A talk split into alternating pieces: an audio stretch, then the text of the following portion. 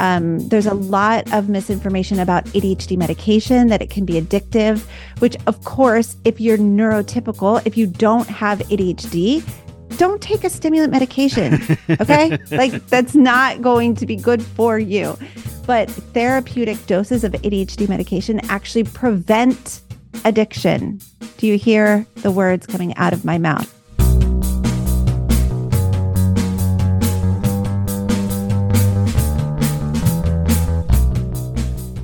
Hello, and welcome to another episode of Bunny Hugs Mental Health. I am your host, Todd Rennebohm. Thank you for tuning in for another episode. This week, I am speaking with Kristen Carder. She is a podcaster and an ADHD coach. Actually, she's a she instructs ADHD coaches how to be ADHD coaches. Uh, so I'm not really sure what that title is, but anyway, she is a very lovely lady who has a lot of great information on ADHD.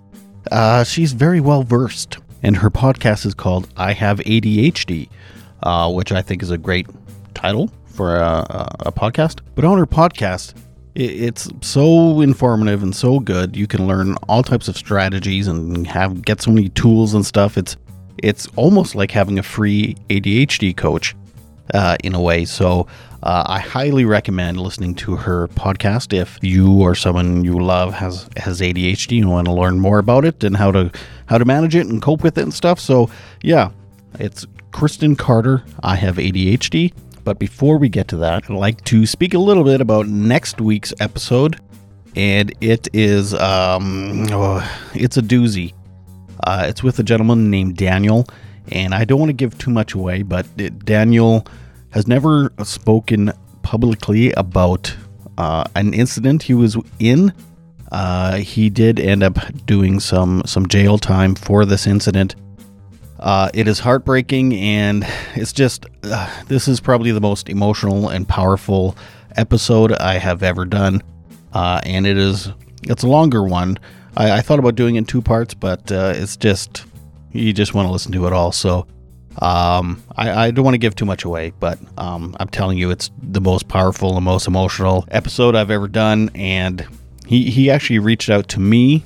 He was looking for some uh, resources and some services and stuff, and I helped him out there. And then we just got talking, and um, and yeah, he's decided to uh, to tell his story on the podcast. So thank you, Daniel. Uh, anyway, that's next week. And if you've been listening for a while, or if you follow me on Instagram, you know that I do Instagram lives once in a while. I try to do them weekly, but uh, it, it's it's it's hard sometimes. People's schedules don't work out, and uh, I had one cancellation the other week, and then this week, uh, my friend Hannah Grieve, she spoke with me, but I did something wrong, and I wasn't able to post it afterwards. So unless you were there live, you, there's no way you can watch it. So anyway, um, I'm gonna try and do some more. I don't have one scheduled this Monday, but you never know. Uh, short notice, I might have something on there. So uh, feel free to please follow me on Instagram at Bunny Hugs Podcast, and you can also follow me on Facebook at Bunny Hugs and Mental Health, and on TikTok at Bunny Hugs Podcast. And please, please, please rate and review the podcast on Apple, and word of mouth is also really, really great. So please tell people about the podcast real quick story here. Uh, earlier this week, I was in Regina, which is the capital city of Saskatchewan. And uh, uh speaking of ADHD and having uh, a guest about ADHD, I, I I forgot my wallet, and I lost my wallet somewhere in the city, and I had to leave the city, and um, it was all chaos. Uh, I think I had left it at a coffee shop, uh, but they were closing just as I was leaving. Uh, it was a nightmare for me, and I stressed out a bit. But anyway, uh, I would manage to get a hold of the the owner or the manager through Facebook. That cafe is called Naked Bean Espresso Bar and Cafe. They are on 2505 South Broad Street in Regina, and they were so kind. They they left their house, met me at the cafe, opened up, and, and gave me my wallet back. So, thank you so much for that. Uh, and uh, they have really great coffee and great sandwiches and stuff. So go check them out. So anyway, thank you so much for that. Uh, I, I, appreciate it. So if you're ever going for coffee and you choose to lose your wallet somewhere, I suggest you do it at the Naked Bean Espresso Bar. this week, like I said, I'm speaking with Kristen Carder. She's a podcaster and ADHD coach instructor lady, and just an all round great lady. so, anyway, without further ado, I will give you Kristen Carder. Okay, and we're going to set the computer on Do Not Disturb. Your computer disturbs you? Oh my gosh. Doesn't yours? Uh, yeah. Doesn't yours? Or am I the only one? Um, well, with someone also with ADHD, I was just diagnosed three months ago. oh, congratulations. Thank you. Ish. Yeah, no, it's been wonderful. Um, Good. I bought a computer six months ago. It's sitting over here just off camera, and uh, that's one of my things I avoid doing because I don't know how to do it and I'm not good at it, and it scares me. So it's a perfectly good computer, just sitting on a table. sitting right there. I totally get that. If I wasn't married to my husband, I also would just not have any of that stuff. But because I can just, I have the luxury of being like, hey, I need a new computer. And then, hey, can you please set it up for me? it's so luxurious. It's great. Cause yeah, I would also not be able to do any of that. Well, I, I almost passed away last weekend um, due to frustration. Uh, my wife Oh my got new phones because whatever our contracts ended, so she she had to get us new phones. Right. And yeah, there was um, an internal meltdown a couple times of 100%. I love how you say that. I almost passed away due to frustration. I totally relate to that. Oh my gosh. yeah, Hardcore. and then she got mad at me because I was getting mad. Of course. Well, I kind of was mad at her. I was like, "Why'd you get me a new phone? I just got this one the way I like it." I also feel that way when my phone updates. I'm like, why are you changing everything? Like, I just, I want it the way it is. I do not consent to these updates. Especially when nothing changes but everything. It's like you didn't add anything; you just changed and moved everything around. Exactly. It's so annoying. It's like when the grocery store reorganizes. It's like, why? It doesn't, I liked it the way it was. Yeah. Well, it's great to meet yes, you. you too. Um, yeah, we're already on a bit of a tangent. Um, I love your podcast. It um, Thanks. um, Cool. I- Cool. and you know, I, I can't explain why. For Mm, me, anyway. I, I just Yeah. uh, I don't know if you it's because the way you explain ADHD stuff or if you know what I mean. I don't know. I, Mm. I like things and I don't know why I like things, but I like your thing. Thanks for liking my thing. That means a lot to me. I really appreciate that. It's it's really fun um to be someone that people enjoy listening to. That's a that's a really fun thing for me. Um and to hear that people enjoy the podcast is awesome. And I I I love having a podcast. I hate podcasting. really? But I love having a podcast. I I love doing interviews hmm and I love I love being on people's podcasts. I, I love face-to-face combos. But when I'm required to sit down and like come up with a solo show, oh my gosh. hmm That's why I don't do solo shows. Yeah, those are the moments when I'm like, why did I do this? But like it's it's um it's such a good exercise in making myself do something that's hard and in I mean I do love to research and I love to write and I I love all of that but it's so much work to think. Like thinking is really hard work. And so when I have to do those solo shows, I say have to like someone's make no one's making me like I'm the boss, but still, it's so hard sometimes to be like, oh god, Oh god, I feel that. yeah, Um, the one I listened to the most recently was the, I think it was the last of your series for executive functioning. Is that what it's called? Mm, Executive. mhm, Yeah, and mhm. you you mentioned how much you hate doing it. You're like, I'm so glad this series is over, but you make yourself do it because it's yeah, good for you, and it's you know, uh, and that you don't Yeah. let the ADHD part of you that avoids tasks you don't like doing. You don't let that be an excuse. You Mhm. still you still do it. yeah. I mean, I I've spent many many years allowing that to be an excuse, but what I've been able to do um is really just build my desire for like why am I doing this? Why does this matter? um, who is this going to help? Hmm. Like, why am I bothering? And I think so much of our lives is kind of centered around other people's expectations, all of the shoulds put on us from birth, you know. And I think that um, ADHDers are often kind of allergic to shoulds and we're allergic to being out of alignment with our values. And so I think a big reason why we don't do the things we say we're going to do is because we don't actually want to do those things. So we say we'll do things that we don't actually want to do. And so in the last couple years I've really tried to be purposeful with like what do I want to do? What am I what are my values aligned with? And so, uh, you know, using that series as an example, I knew that having a seven part series or a six part series on executive functions for the podcast would be really valuable, be valuable to the audience. It would be valuable to me to be able to refer back to it. It would be valuable. Um, I train coaches. It would be valuable for them. Like it, the value would be really, really high. And so I was able to lean on that in the moments where I was like, I don't freaking want to do this. like this is this is too hard or this is too um sometimes it was boring, sometimes it was just like uh what's the word where it's just like you're mired in research and you're just like I don't know how to synthesize all of this. Like I I don't know. Um in those moments just being like, okay, what's the value here? What's the point?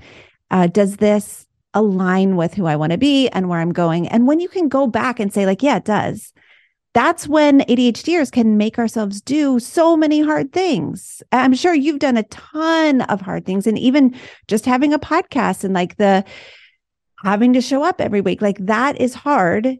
And yet, when your values aligned with it, when you see the value of it, when you're like, yeah, this is going to mean something, then we can do it. hmm Um, yeah, I, I was actually thinking of the podcast when you were you're saying that because I hate IT. We were just talking about it. It was like, Right. how the hell do I do a podcast when I hate computers and I don't, Right. you know, they just scare the shit out of me. So it was like, Right. well, I just have to learn what I need to learn to do the podcast. I don't have to become an IT specialist and then, uh, yeah, you buckle down and then your confidence boosts and you're like, hey, I'm not an idiot or lazy or whatever. And, and then, uh, yeah, off to the races. there really is something to be said for um, trying and failing and trying and failing, and then having a small win Yeah. and being like, ah, ah, I see. I, I, I think I can do this. And then you try and fail and try and fail and try and fail. And then you have another small win. And you just kind of like half ass your way to having a podcast, or you half ass your way to like having a successful business or whatever. Like it, it it's never just like a linear journey, right? Wait, are you saying my podcast is half-assed? no, half ass your way to having a successful podcast. That's what I said. Successful, amazing. And that's the thing is, um, I think we know, I actually know, and this is research based, that uh, ADHDers struggle with perfectionism. Mm. Uh, Dr. Russ Ramsay says that through his research at um, the University of Pennsylvania, he found that perfectionism is the most commonly endorsed thought distortion for adults with ADHD, meaning obviously it's not a symptom of ADHD or, yeah, exactly. It's not um, part of the diagnostic criteria, but we do suffer so much from perfectionism. And so we feel like uh, as soon as we mess up, we should throw in the towel because I just can't do it. Rather than being willing, and I talk about this a lot, like being willing to be persistent rather than consistent. We're not going to be consistent. No person with ADHD is ever going to be consistent. No person with mental health issues is going to be consistent. No person with chronic illness, no person with like kids, like things going on in their lives. Like I just cannot stand the consistency you know, vibe with all the boss babes out there being like, you just got to be consistent. Like, I, it's trash. no, you don't have to be consistent. All you have to be is persistent and you have to be willing to just kind of do it wrong a hundred times, but keep going. And that's why, like, I think half assing your way to amazing results is the way to go, So you have to be consistently inconsistent. which we are, So we are consistent. right? Whoa. Maybe when you look back over time, right, Mhm. you can say, like, oh, I see how I have stuck with that same goal, even though I was on day one of that goal a hundred times. Mm-hmm. Like day one is my favorite. Let's just be on day. Sure, it's fine. I don't have a streak, right? Like when you have those apps, like the mindfulness apps, or like the wellness apps, they want you to get the streak. Like, no, I'm gonna be. A, it's probably to be day one for me, over and over and over. But I will day one my way toward results. I, I get the biggest dopamine hits on day one. Totally. day three, it starts getting hard and feeling like work, and it's like, eh, I'll go back to day one. That was fun. Um, I totally agree. So a little about me. Um, I had anxiety and depression all my life. I've been in and out of psych wards. I've had suicide attempts, Mm, um, mm, uh, addiction issues. I've gone through uh, addiction treatment. Six years ago, I got sober, and I thought things were good. And then Wow. COVID hit, and my anxiety, the depression was a lot like way better, but the anxiety was Mhm. still huge. And a year ago, I spent a weekend in the hospital after a panic attack, and Mm. I was starting to get suicidal thoughts again because I'm like, uh, not so much that I want to die. It's just like this is exhausting. How why I can't break this pattern. I don't know what the hell's going on. And uh, that's when I started looking into ADHD. And as soon as I got diagnosed, it was like, holy shit.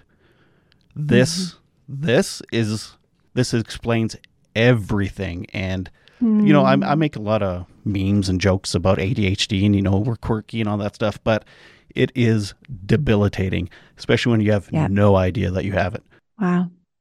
I totally agree. And I appreciate you sharing some of your journey with me because it's um some of us have really tender journeys, really like a lot of um hmm, there's just like kind of a lot of destruction in our paths, you know, as we are navigating and finally co- like coming home to a diagnosis for ADHD because for a lot of people um I think it does feel that way like kind of coming home to like oh that now I can look back through the lens of ADHD and see how all of this makes sense. Absolutely, yeah.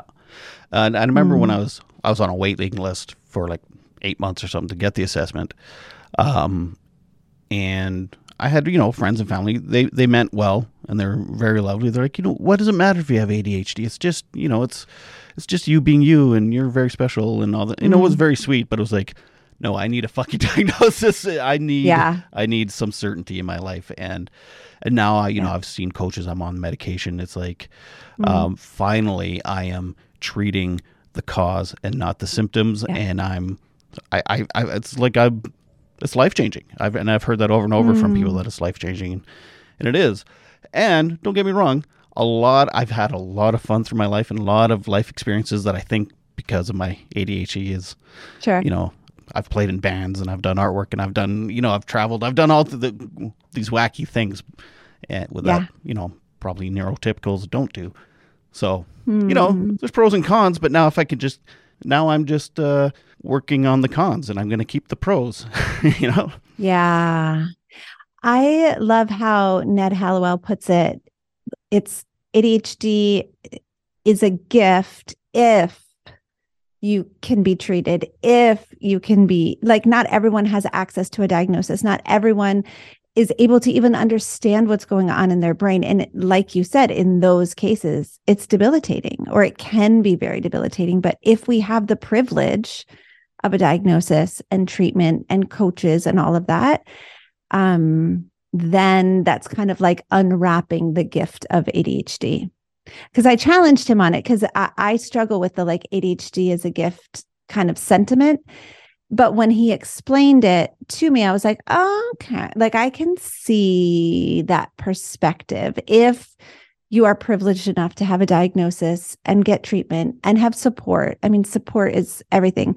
The the more the more that I want to achieve in my life, the more support I need. Mm-hmm. Right. So, like, I don't ever grow out of needing support. Instead, I'm like, I want to go do that thing. How am I going to do it? What support am I going to put in place? It's never just like, oh, well, my ADHD has been great. Like, I don't, I don't need this support anymore. It's like, no, no, no. What else do I need to add in in order to have the support that I need for my brain to thrive in the ways that it does in the creativity and the in the drive that it has um and so i think that part is so important and not everyone is has support and so then it's so debil- debilitating Yeah, hundred percent agree. Um, Mm. I I wrote down a couple things that um I, I I'm not sure if they're personality traits or if they're part of ADHD. Mm. Um, and I, I want your opinion. Uh, small talk, I can't stand it, but I love I love conversation. You know, I love connecting with people. Like, yeah I, I since I've started the podcast, it's the happiest I've been because yes, I'm not Mm-hmm. isolating. I'm not avoiding small talk and people. I'm actually having really in depth, amazing conversations. But I, I live in a Mm. small town. I go downtown and run into people. It's like fucking torture. is that just me, or is that uh, a common thing? I don't feel equipped to speak for the whole community, but I will give some insights into that as far as like we have an interest based nervous system, and small talk is not interesting to most of us. and so we are not going to be drawn to talk about the weather or, you know, little Sally's seventh grade class. Like, we don't care. Give me the good stuff because the good stuff is where the dopamine is. Connecting, having deep conversations. I know it gives you like the the the shivers, right? It's like that is the good stuff. And so just keeping in mind that we have an interest-based nervous system is really helpful because then we can gravitate toward things that are really fascinating to us and then we don't judge ourselves when like, you know, the checkout person wants to chit chat and I'm like, I am not here for it. Sorry. I'm not a mean person. I just know that this relationship isn't going anywhere. Right. and so when I know this, like, I'm just like, eh, Yeah. I'm gonna look at my phone. like I appreciate what you, uh, but I'm gonna look at my phone. So I think just it, it can take some of the judgment out of it, you know, hmm where we don't have to judge ourselves for like um, not participating in certain things. Like there are certain events that I'm just like, I'm not going to do it. I'm not going to go. Um, and that's okay because I have an interest based nervous system. And it's not that I, you know, of course, there are things that I do that I don't want to do, but as much as I am able to, I, I set up my life in a way that's really interesting to me. And like, sure, I, you know, I'm a mom of three. I Uber like second shift for me. Like this is first shift. Love it. This is the favorite part, my favorite part of the day. I get to like work. I just met with my team. Love my team. Like I, I love connecting on podcasts. But then I go home for second shift. I got to make dinner. I got to Uber the kids around. Like that part's not super interesting. But if I can connect with my kids, then like perfect. So like sometimes the only time we get to connect is in the car over a song or something like that. Great. So like I try to make everything as interesting as possible so that I'm not checking out. hmm And Mhm. someone that wasn't diagnosed until they were 45, uh, I, I Mhm. wh- when I hear stuff like this, or I'm doing some research on ADHD, and they say here's some strategies, it's like I actually did those strategies without knowing that you know that's what I was Yeah. doing. Amazing. That's so amazing. yeah. Um, but sometimes there was judgment behind it on my part. It's like I, I, you know, Mhm. I'm an idiot because I'm avoid, I'm avoiding people, and I'm, I'm a recluse or whatever. It's So, but now it's right. like, oh, it's just because I have ADHD and I don't. So yeah, yeah.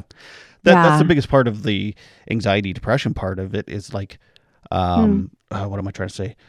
So the anxiety and the depression I had before being diagnosed was a lot of the internal beating up and not understanding myself and and and now that I've been diagnosed, it's like, oh, I'm Mhm. not. You know what I'm trying to say? I totally am resonating with what you're trying to say. And I think what it is is um, when you don't understand ADHD or the way that your brain works, you assume that you're doing it wrong. Everyone else is doing it right and I'm doing it wrong. There's something wrong with me. I'm broken. I shouldn't be acting this way. I shouldn't need all of these things that I need. I shouldn't, I shouldn't, I shouldn't. And when you have the clarity of a diagnosis, you're able to say, oh, I'm actually not doing it wrong. I'm doing it in the way that works best for my brain.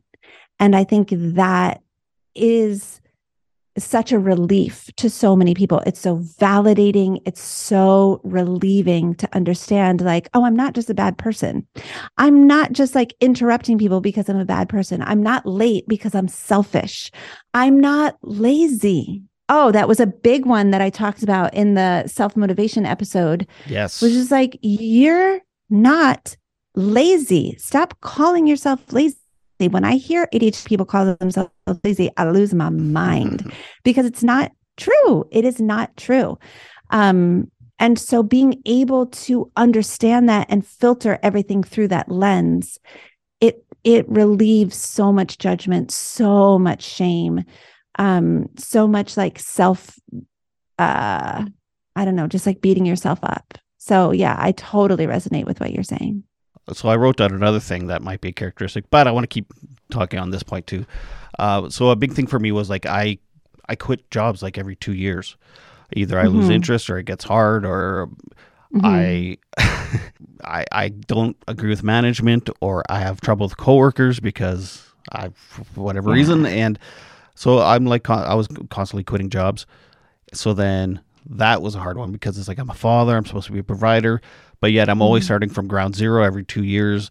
Or um, yeah. I a couple years ago I decided I can only work part time. I can't.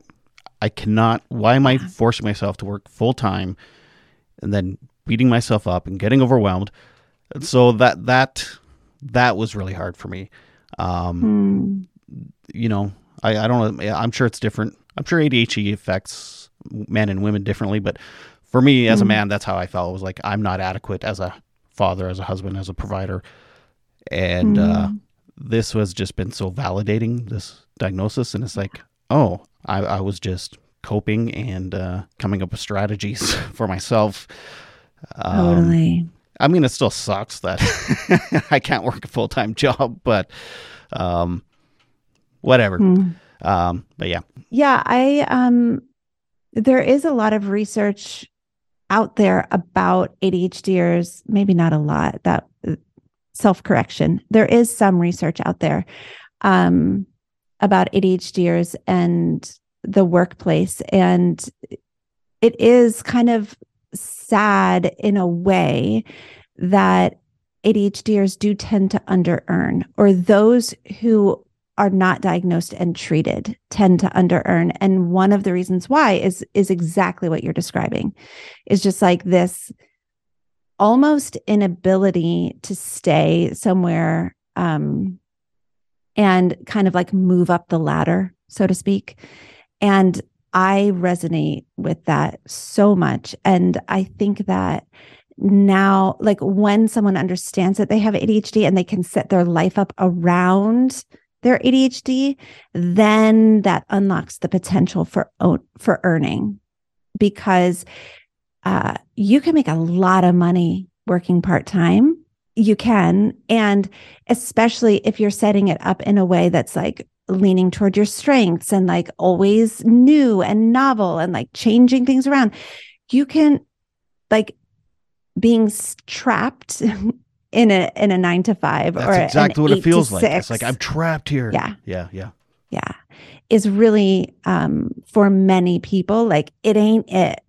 You know? And so if you can say, like, okay, how do I make the same amount of money in half the time? Like there's got to be a way to do that. I I think that that is where the ADHD brilliance comes in. That's where the creativity and the drive and the and the being willing to to start new things and like uh, attempt uh, things take risks that other people wouldn't necessarily be willing to take i think that that's where it can really play to our benefit it's funny i don't consider myself a risk taker like i have a brother that's mm. a, a business owner and he's taking risks on like buying property or doing you know like sure. financial risks right Sure. I, I so I'm horrible at financial risks. It's like, mm but Mm. I'll yeah, I'll quit a job, eh, which is which is a financial risk in a way, right? Sure. Uh, to start another job because it seems cool or whatever. You know, it's like yeah. um, so yeah, that's kind of funny. But but I've you know I've I've heard that in ADHD there's a lot of um um mm, what's the word I'm looking for? Uh, where it's like you like this but you can't because of this. um, You know, it's like I I'm. I I need I need structure, but I love um Oh, yes, yes, yes. Almost like um, what is that word? Paradox. yes, yeah, yeah, yeah, yeah. That's right. There's like a paradox of like I, I crave structure, but also don't tell me what to do. Yeah, yeah, exactly. and I I need spontaneity, Totally. but I need structure. Yeah. Yeah. I want to be spontaneous, but like also can you let me know about it like the day before? exactly. it's raining. Why didn't someone tell me that two weeks ago? It's going to rain today. totally, totally. Yeah. So Yeah, there I think there is a lot of that. And and I think again, like it just circles back to understanding your brain, like understanding what parts of your life need to be structured and what parts of your life you can be spontaneous in and like where you feel safe to take risks and where you really want to make sure that you're that you um are not taking risks. I I think that again it just goes back to like building your self-awareness. Once you have a diagnosis that makes sense, it, it it's an invitation to build your self-awareness and to be able to just structure your life in a way that really feels good and right to you whereas um prior to a diagnosis and you know if the listener has ADHD or not like whatever it is for oh, you I don't have listeners. This is just for me. come on this is just for you I'm kidding. I'm kidding. the the three listeners out there listen here's what i want to say it's just like if you know more about yourself you can set your life up for it right? And and i think that that's what's missing prior to a diagnosis. And for some they're diagnosed in childhood and they're like i don't really know what that means. Like i was diagnosed at 21 which is super early for a woman. The median age for diagnosis for women is 38 so i am so lucky to have been diagnosed at 21 but I didn't really know what it meant to have ADHD until I was in my mid 30s. Right. So I just thought, like, oh, yeah, I start going to pay attention. I didn't know, like, no, it affects your emotions. It, it literally permeates every single area of your life. And literally everything that I hated about myself, once I learned about ADHD, I was like, oh, it's a symptom. Oh, that's another symptom, like everything. So once I really began to uncover those symptoms, I was able to just be like, okay, Kristen, you're not a terrible person. You're not the worst thing to happen to this world or to your family or to your friends. Like, you're actually struggling with a neurodevelopmental disorder that, when is treated and supported, is is really like you can really um it's livable that's not a the right way to say it, but like you can live with it. It's fine, but it needs to be treated and supported in order for that to be the case. I I, I look back in life and I wonder when did I catch it? Mm. No, I'm kidding. It's, it's not something you catch, is it? It's such an interesting question Is because it infectious? forever it's contagious. It's airborne. Be careful, everyone. But it is a it is a really interesting question though, because I do wonder how much of it is nature, how much of it, how much of it is nurture. I know that right now where all of the experts are saying if you have ADHD, you were born with it. But I've been reading a lot of like Gabor Mate and Bessel van der Kolk and all of these people who are um you know experts in like trauma and complex PTSD and all of that and it is very interesting uh, that's just probably another conversation for another day but my brain the the wheels are turning but right now yes the consensus is if you got ADHD you've always had ADHD so don't worry everyone no masks required for ADHD Speaking of Gay, Gabor Mate, I bought his book about ADHD about a year ago, right when I was kind of Hmm. wondering about it, and uh, I haven't read a page. It's because I can't, I, I I can't read. it's not that I can't read or that I don't like reading. Yeah. It's I can't. Yeah. It's just I Do you like to listen to audiobooks? a while of podcasts. So probably Yeah, you should listen on audiobook. You should go for a walk or whatever it is you do to move your body, hike, walk, bike, whatever, and listen and absorb some of it. Yeah. That's a good idea. Um, yeah, that's what I do. I mean, it's very rare that I'm going to sit down with a paper book. Yeah, right. Yeah. Me me too. I need to be doing it like some like I my wife get You got to be doing something. yeah, yeah. I have to be doing something while I'm Totally. reading. Yeah. One million And I percent. can't do that. I can't do that. So you, you get an Audible subscription. This podcast is not sponsored by Audible. Neither is this one. and you um, listen and you go for a walk or you tinker with whatever it is you tinker with. And you just, yeah, that's what I do. Mm, that's good. That's a good idea. Um, Yeah. Okay, so here's another thing that I uh, is this just me or is this uh, a common thing with ADHD Sure. ADHDers? Uh, I have a coffee mug, and it's the only cup I use. Water, coffee, whatever. If it's not there, I'm like, "Where's my mug?" And my wife's like, "I think it's in the dishwasher." I'm like, "Why would you hide it? Why would you move it?" And literally just this morning, uh, and this is what kind of spawned it. I have a pen that someone gave me, and I love the feel, the texture. It's the it writes Oh. nice. The button is soft, and someone took it, and I was like, "Where's my pen?" And my my son comes out of his bedroom. I'm like, "Why'd you touch my pen?" So is that is that just a me thing, or is that a common trait? Um, In, in your opinion, I mean, if you don't know, you don't know, but I would say that likely a lot of people with ADHD, I would say it's probably split. Half the people are going to totally resonate, and half the people are going to be like, I don't freaking care what cup I use or what pen, like, what's a cup? Who cares? Um, so it's probably a you thing. oh, I would okay. guess. But I think like I we have a, you know, a shelf full of coffee mugs. There's 3 that I consent to use. That's it. Like so I will always choose one of the 3. Um I have this like water bottle but I also have it in blue, but it's the same water bottle that I just kind of rotate through. I have to drink 3 of those a day. Um so like there are certain things for sure and I, it's so interesting because um it's so incongruent because there's a lot of things we do not care about and then there's going to be like one or two things that it's like if it's not this i'm not doing it right yeah. And I, and I know, I realize that, you know, not every person with ADHD is exactly the same. You know, there's, uh, right you know, there's a list of 20 symptoms and you can have, you don't have to have all 20 of them. I also know that there's right. a, a lot of overlap between autism and ADHD, and they're both neuro, neu- neurodivergencies. Mhm. Mhm. And uh, yeah. yeah i was going to bring that up but then i was like i don't know if that's appropriate to bring up in this in in this instance but like for sure they're both spectrum disorders and the spectrum does overlap at some point right and so like where someone with autism might be very particular and of course not everybody with autism spectrum disorder is going to be particular Mhm. it's just it's hard to speak for communities isn't it Mhm. um but like there there might be some like very particularities um about that and and so maybe that's kind of where the spectrums overlap Um, so I, I work with a, a young guy that's he's on the spectrum.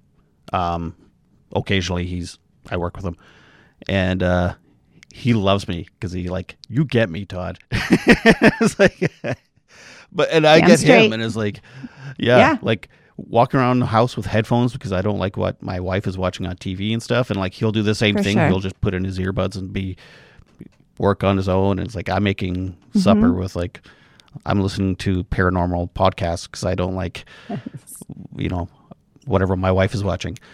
Um, and yeah, it's like, and and I I used to feel guilty doing that, and now it's just like, Mm. ah, no, this is just, you know, I'm not disassociating from my wife. I'm I'm Right. just I.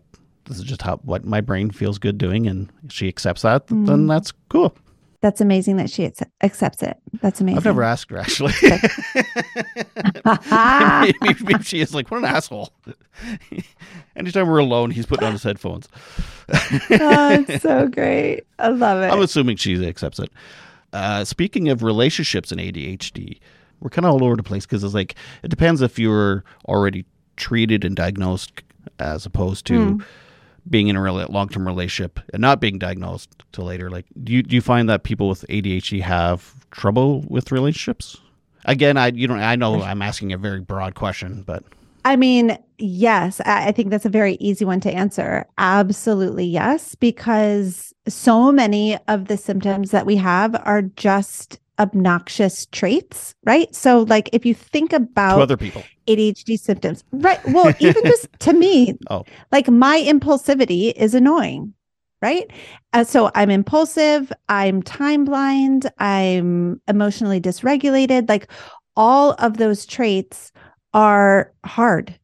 They're just hard to live with. And so, um, but then I also want to wrap in something that you said earlier, which was like, I didn't know that this was ADHD. And so I was full of guilt and full of shame. And so there's that aspect as well, where we with ADHD, yes, can be sometimes really difficult in relationships, but also because of that guilt and shame that we feel, we often will tolerate way more than we should from the people in our lives because we are always assuming that we are the problem.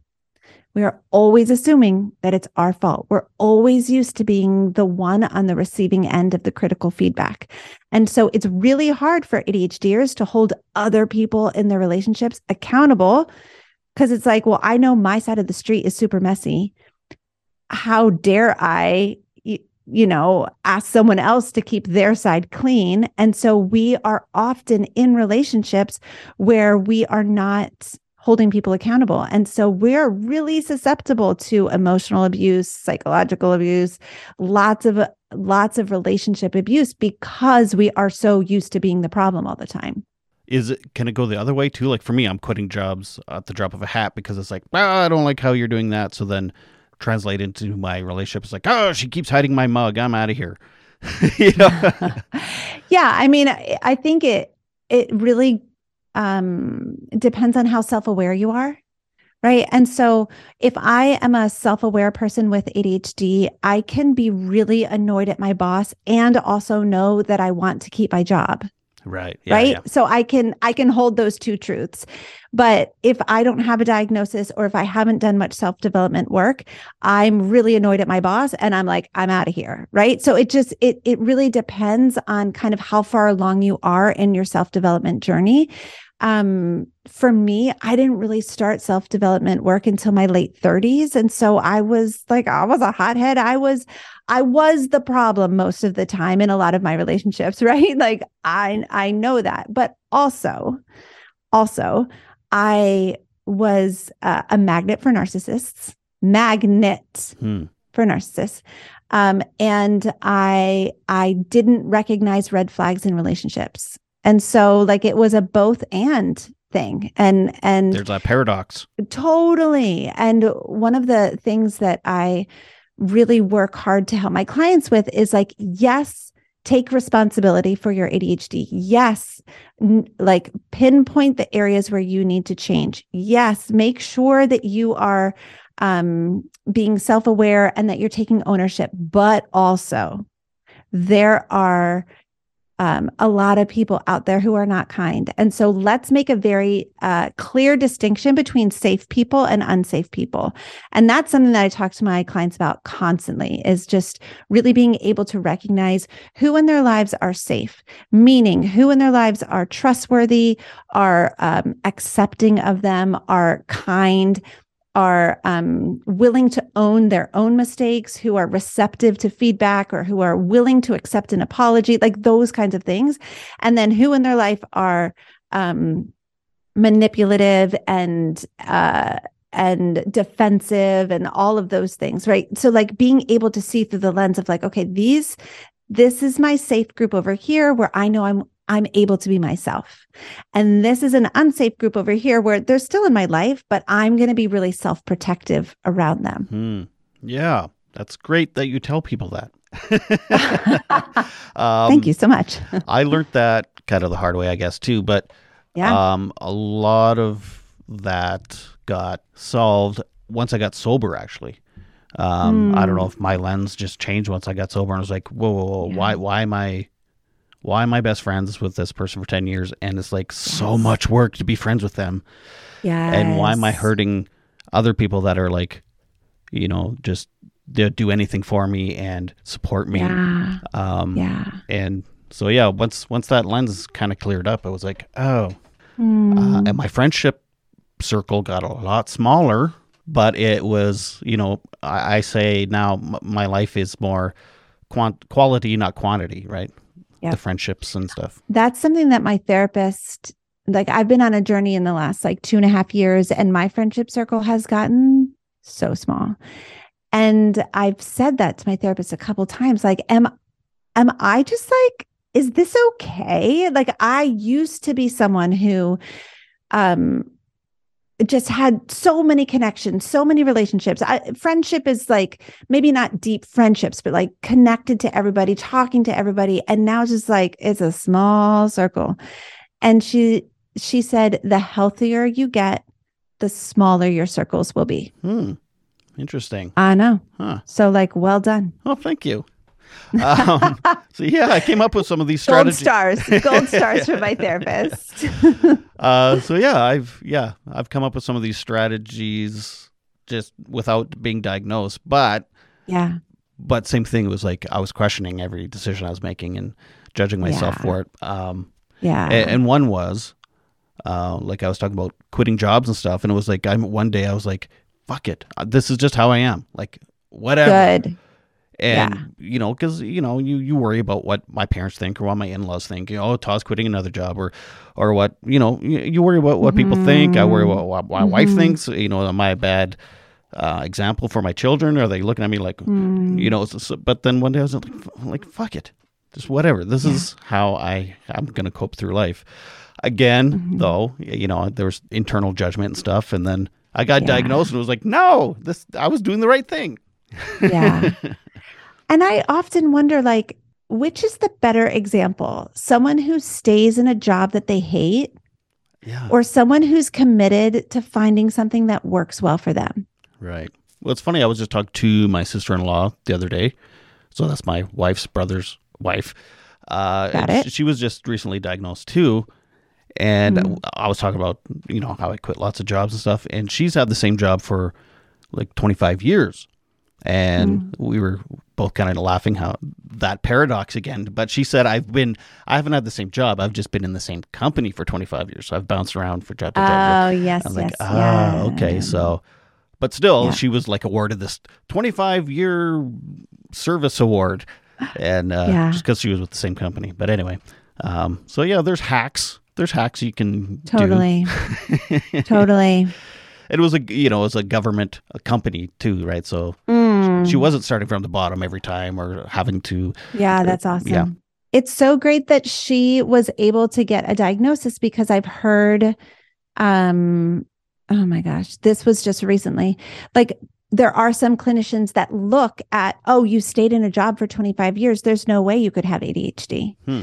Um, which is so dumb. And so it's just so ignorant. But uh, because clinicians don't have a full understanding of ADHD and what it entails, they'll make those judgments of like, oh no, you've like you're a doctor, you couldn't have ADHD. You're a lawyer, you you never would have been able to pass the bar if you had ADHD. Like that, all of that is just BS. Like there are so many successful people out there with ADHD or people, you know, who've stayed in the same job for 25 years or whatever. It's just a matter of like, what is the behind the scenes been like? hmm Has it been harder for her than for her colleagues? Has she bounced around within that company more than, you know, her her peers? Like all of that is what needs to be taken into account. hmm The most frustrating thing that happened to me when I was looking into getting assessed, someone said, "Well, go to your family doctor.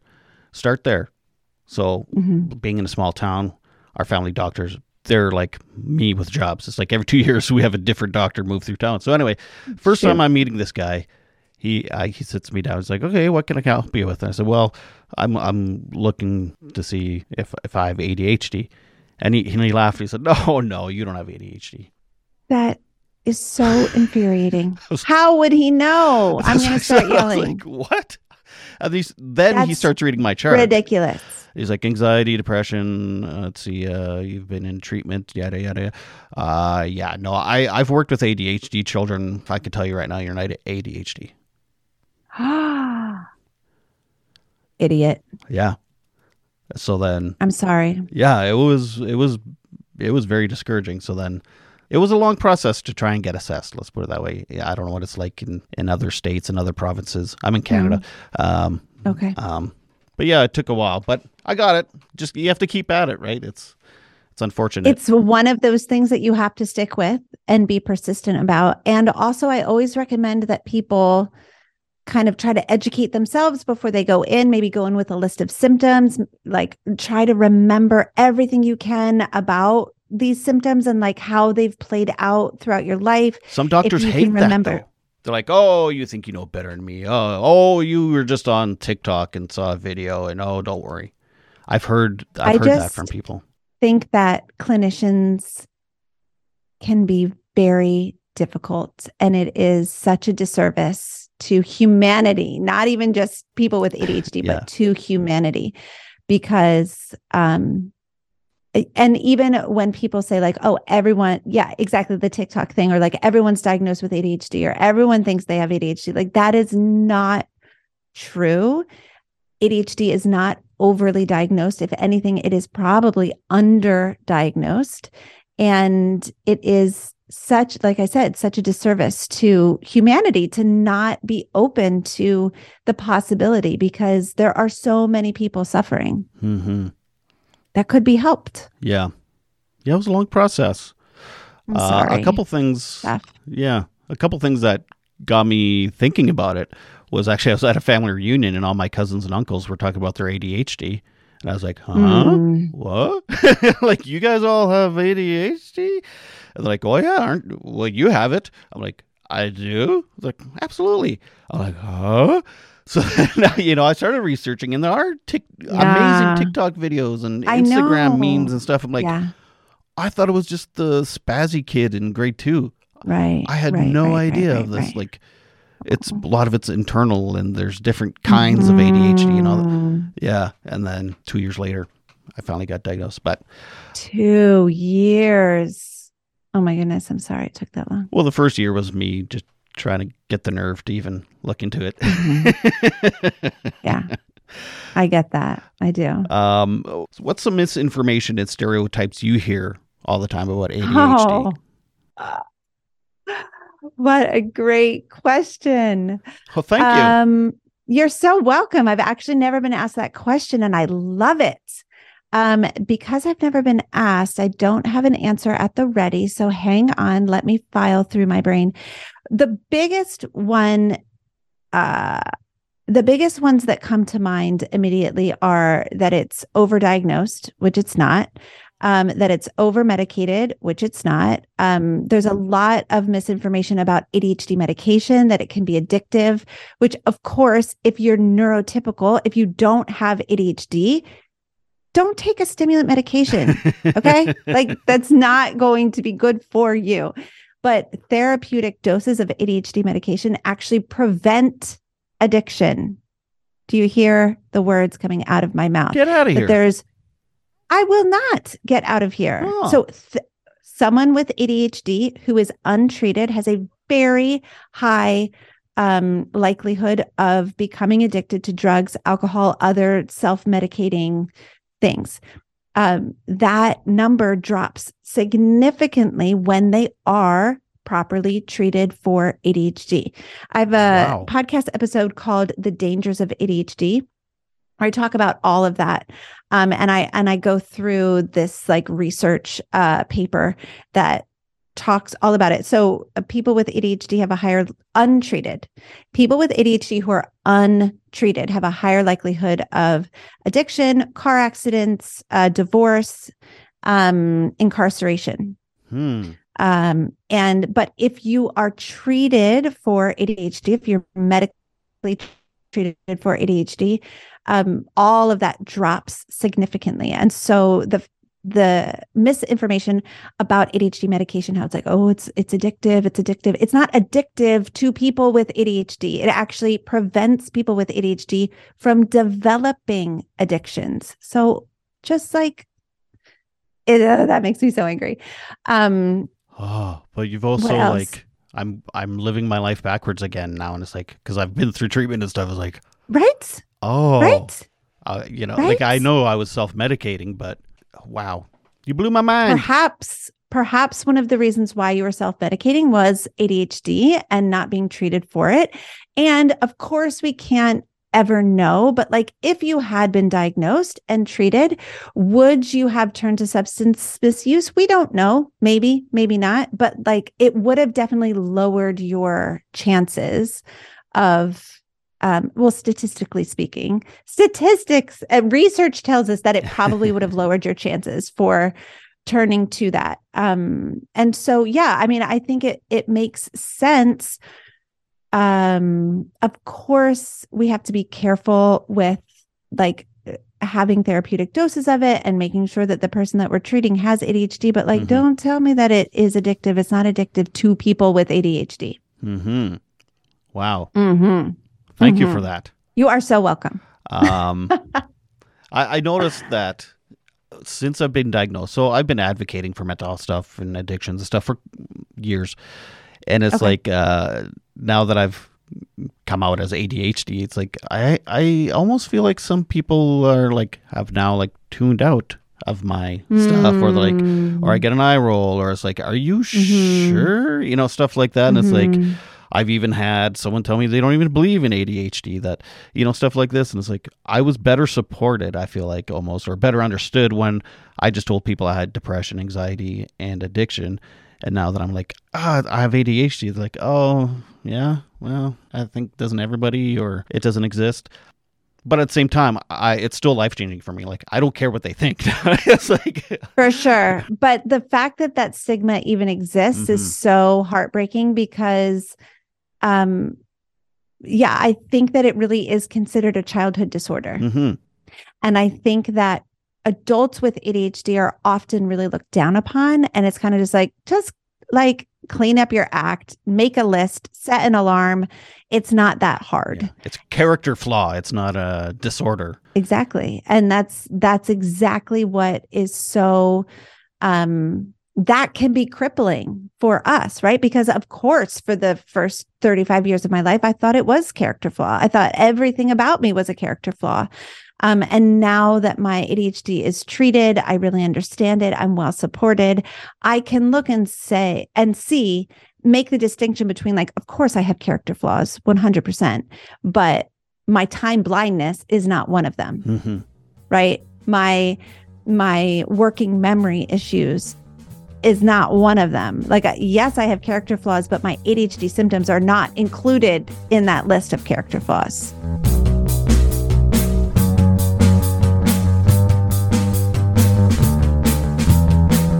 Thank you so much, Kristen. I very, very much appreciate you taking some time to speak with me one on one on my podcast.